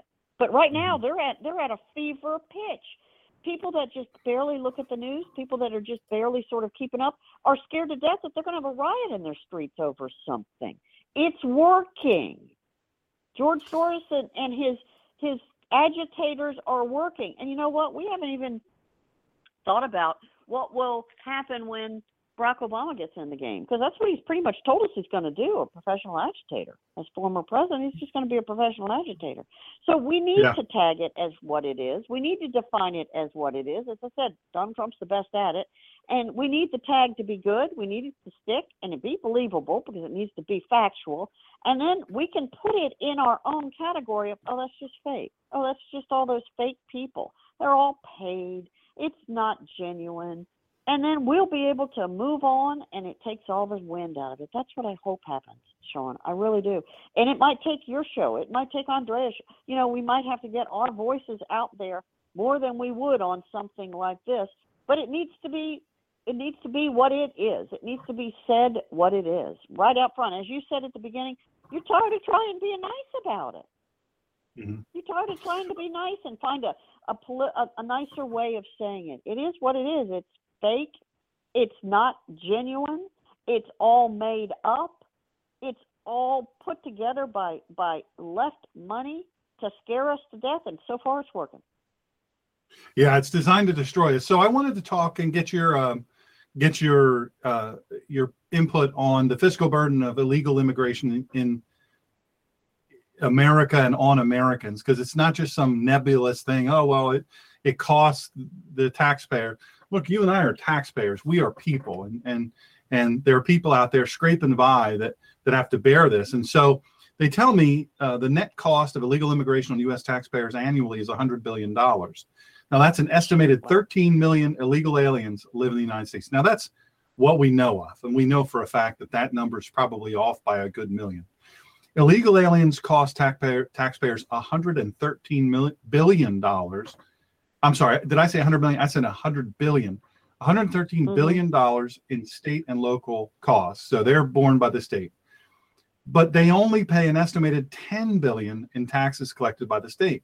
Now that leaves a burden of nearly 100 billion dollars. So general government services 18 billion, education 51 billion, healthcare 17 billion, justice and law enforcement 17 billion and 10 billion in public assistance that's the struggle that I have. I, I look at that and I say to myself, at some point or another, Americans need to look at this and they need to say, we're spending a hundred billion on illegal, illegal law breakers in this country. $100 billion. And I ask, what are we spending on homeless veterans? What are we spending on returning? Right. What is the go. amount that we're spending? I look at this dam in California that Jerry Brown uh, has come to uh, President Trump and said, "Oh, we need money. We need money. We need help." Yeah, we need it fixed. Um, we need it fixed. Yep. How much money did this guy spend on illegal aliens in sanctuary cities And how much did he spend on fixing this dam, which could kill tens of thousands of people? Uh, it, it's a, it, at some point, this needs to be a crime. It needs to be looked at as a crime. Uh, Ray Nagin, I, I, he's in jail, which is good. That's the place for him. Ray Nagin, instead of spending federal dollars that were coming in during the course of his term to shore up the dams and the levees and the and the spillways and the pumps and all of this, he lived it up, spread that money around, and, and it didn't get fixed. And then when the flood comes, all of a sudden, it's the fault of the federal government. Conservatives. Yeah, yeah, yeah. Right. We you don't like black Sean, people, you've, so you've hit a nerve. You you've hit a nerve, and you've you've hit it in a sideways way, but but a way that I think your listeners will totally get because you mentioned a governor of California and you mentioned a former mayor of New Orleans both of which are elected officials, right? Both of which the people went to the polls, went to the ballot box, and elected them. And then you know what those folks did in California and Louisiana? They went back to their lives and raising their kids and being soccer moms or whatever it is you do in your life. And you expect those two gentlemen to do their job, right? You expect them to handle the problems. In both cases, they didn't. In the case of Ray Nagin, the former mayor of New Orleans, he spent the Corps of Engineers money that was supposed to be shoring up levees so Katrina didn't drown the whole city of New Orleans. He spent it on other things. Uh, Jerry Brown obviously didn't spend the money that he was getting on infrastructure. So now what do they do? They come to the federal government, hat in hand, hand out saying, "Give me, give me, give me." What we're doing is we're electing in all levels of our government. It's because we've gotten lazy. It's because we, you know, I started this whole segment, this whole show with we have the greatest representative government in the world, but it only works if we pay attention. We quit paying attention because we wanted to raise our kids and we wanted to do all that we want to do, and we send these guys to Washington or to our state capitals, expect them to do it, but they're not. So we have we have in the last 20 years elected mayors and city councils and lieutenant governors and governors you know what all they know how to do is hold out their hand and say federal government where's my money? We got to mm-hmm. we've got to turn that on its head. That's not the way our system is designed. It will implode when you talk about the illegal immigration. It's imploding the system because they are a drain on our society. All roads do not lead to the federal government. They should lead away from the federal government. Those mayors and those governors should figure out how to fix it on their own. Should figure out how to fix uh, their levees on their own. Should figure out how to fix their roads and bridges. I hate this infrastructure bill that, that President Trump is trying to get through. I understand why. I understand why he needs it. I understand that our roads and our bridges are are in a shambles. But here's the deal I don't think the federal government should bail out a mayor of some unnamed city. Name a city. I'm sure it has a bridge that's falling down because you didn't spend the money that you got. That's your taxpayers, your local money. You didn't spend it on your bridge. I don't know what you did with it. I don't really care. I don't live in your town, but you follow what I'm saying. All you know how to do is open your hand and say, "Where's my money, federal government?" We need to get back to basics, which is electing people in all forms of our government to do it right and do it all. Eh, eh, we're much better local a local guy knows how to fix things much better than some guy in Washington. Uh, our, our, our governor knows how to fix our state much better than the people in Washington. But if our mayors and our governors don't take the time to figure out how to do it, all they do is go to Washington and ask for the money. We're going to end up like this over and over and over. And when it comes to immigration, Sean, you nailed it right. We we need the money for other things. If they want so badly to come to this country, and obviously they do. They're breaking laws to come to this country. We need to change the immigration laws either to make it easier. I'm not talking about for the people that already have broken laws. I'm not talking about that. Revamp our immigration system as it is. Do something with the law breakers. Don't reward them by allowing them to stay on government payrolls and government doles send them back, send them to the back of the line, make them pay fines, make them pay all sorts of other things. I don't know. I'm not going to sit here and say I have the answer, but we need to fix it because you're right. It is another total drain. But when Donald Trump talks about that, oh my gosh, you know what happens. That's when George Soros can hire even more people to protest and say that he's some horrible homophobe or he's some racist or he's some Muslim hating whatever, whatever.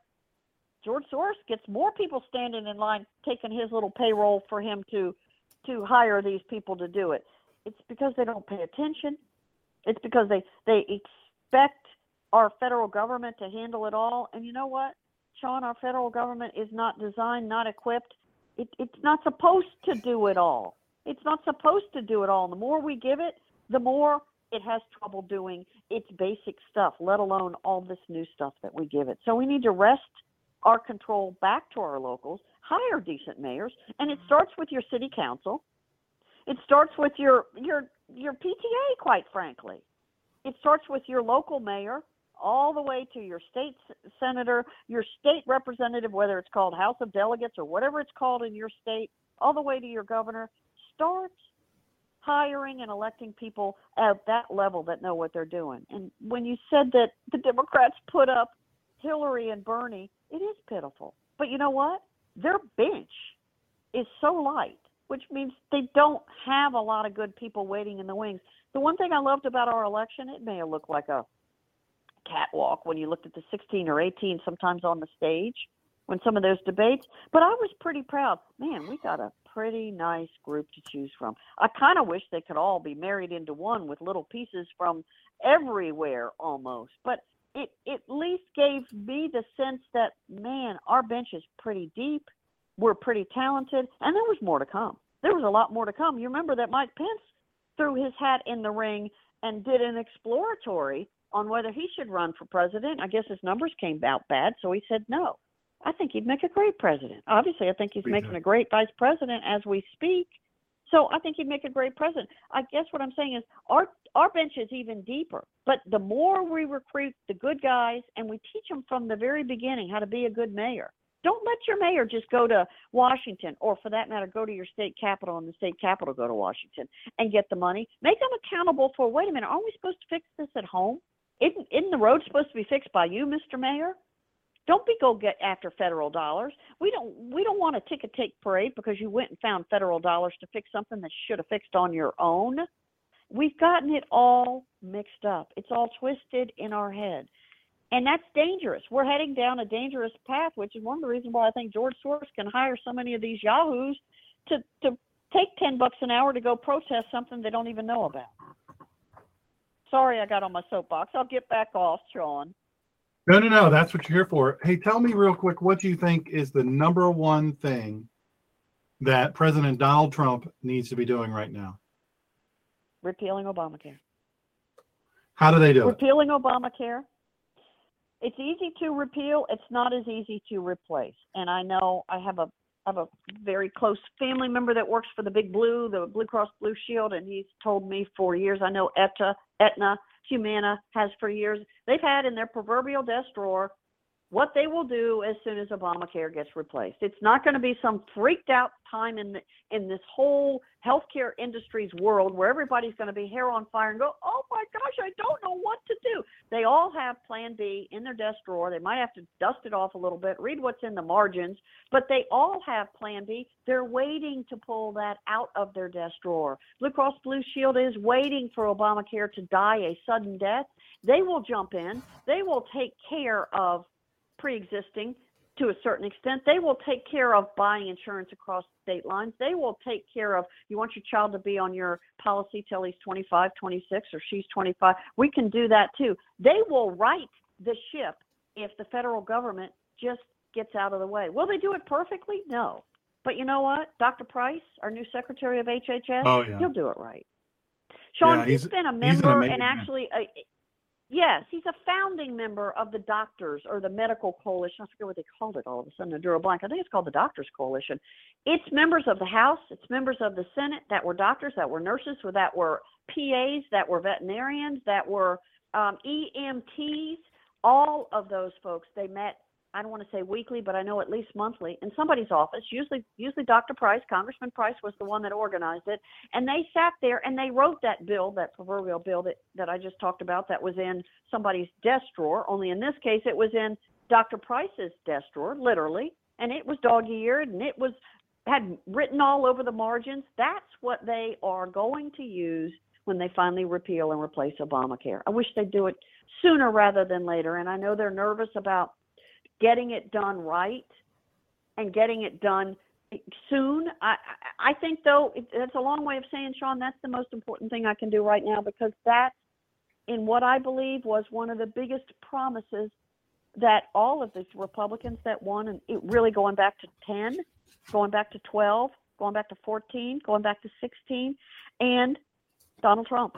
Get out of our way. Get the government out of our way. We are okay on our own. We, we do okay on our own.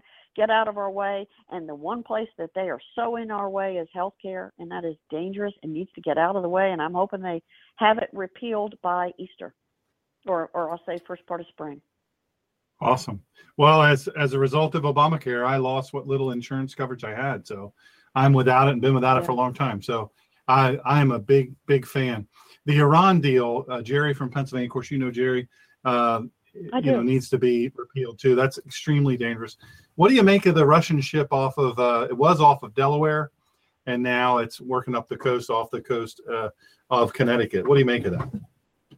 I it makes me nervous. I don't know why we don't put a couple of ships out where we need to start flexing our muscles a little bit. I am not a military guru at all, and I don't want the listeners to think that.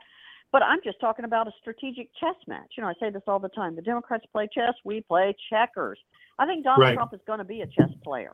I, I think he yeah, is finally. We're going to have a chess player on our team finally. But I, you know, my again, I am a chess player, not a good one, but I am one. I, I would find out where some of our ships are and have them inching out somewhere so that people go, "What the heck is that?" I heard on yeah. the show that we've got a ship in such. What the heck is that? Get the buzz going, just like you just asked. Why is it close to Delaware? What's it doing out there? We should have some of our ships out there. What's it? First of all, if nothing else, it starts a dialogue.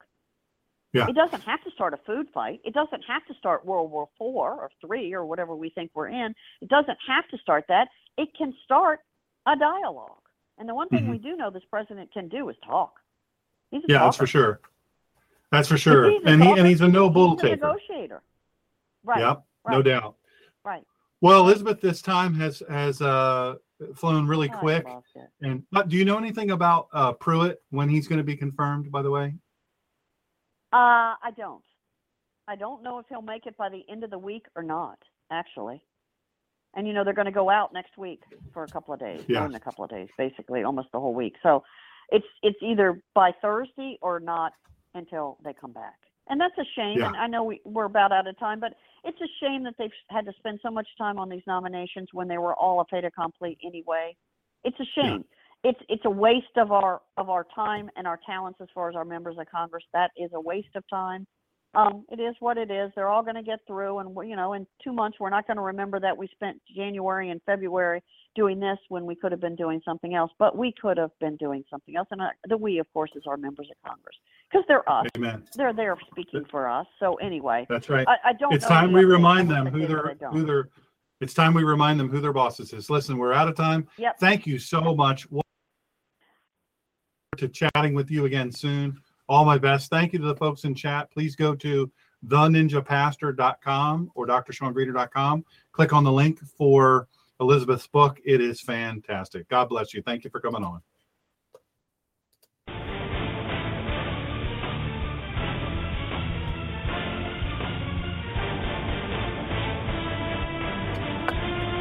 Join us next time for the collision of faith and politics. And please follow this show at www.blogtalkradio.com forward slash The Ninja Pastor. And follow Dr. Sean on Twitter at The Ninja Pastor and on Facebook at www.facebook.com forward slash God and Country Radio and at www.drshawngreener.com. In the meantime, Dr. Sean will be fighting for you and for this great country. Thank you for joining in this fight.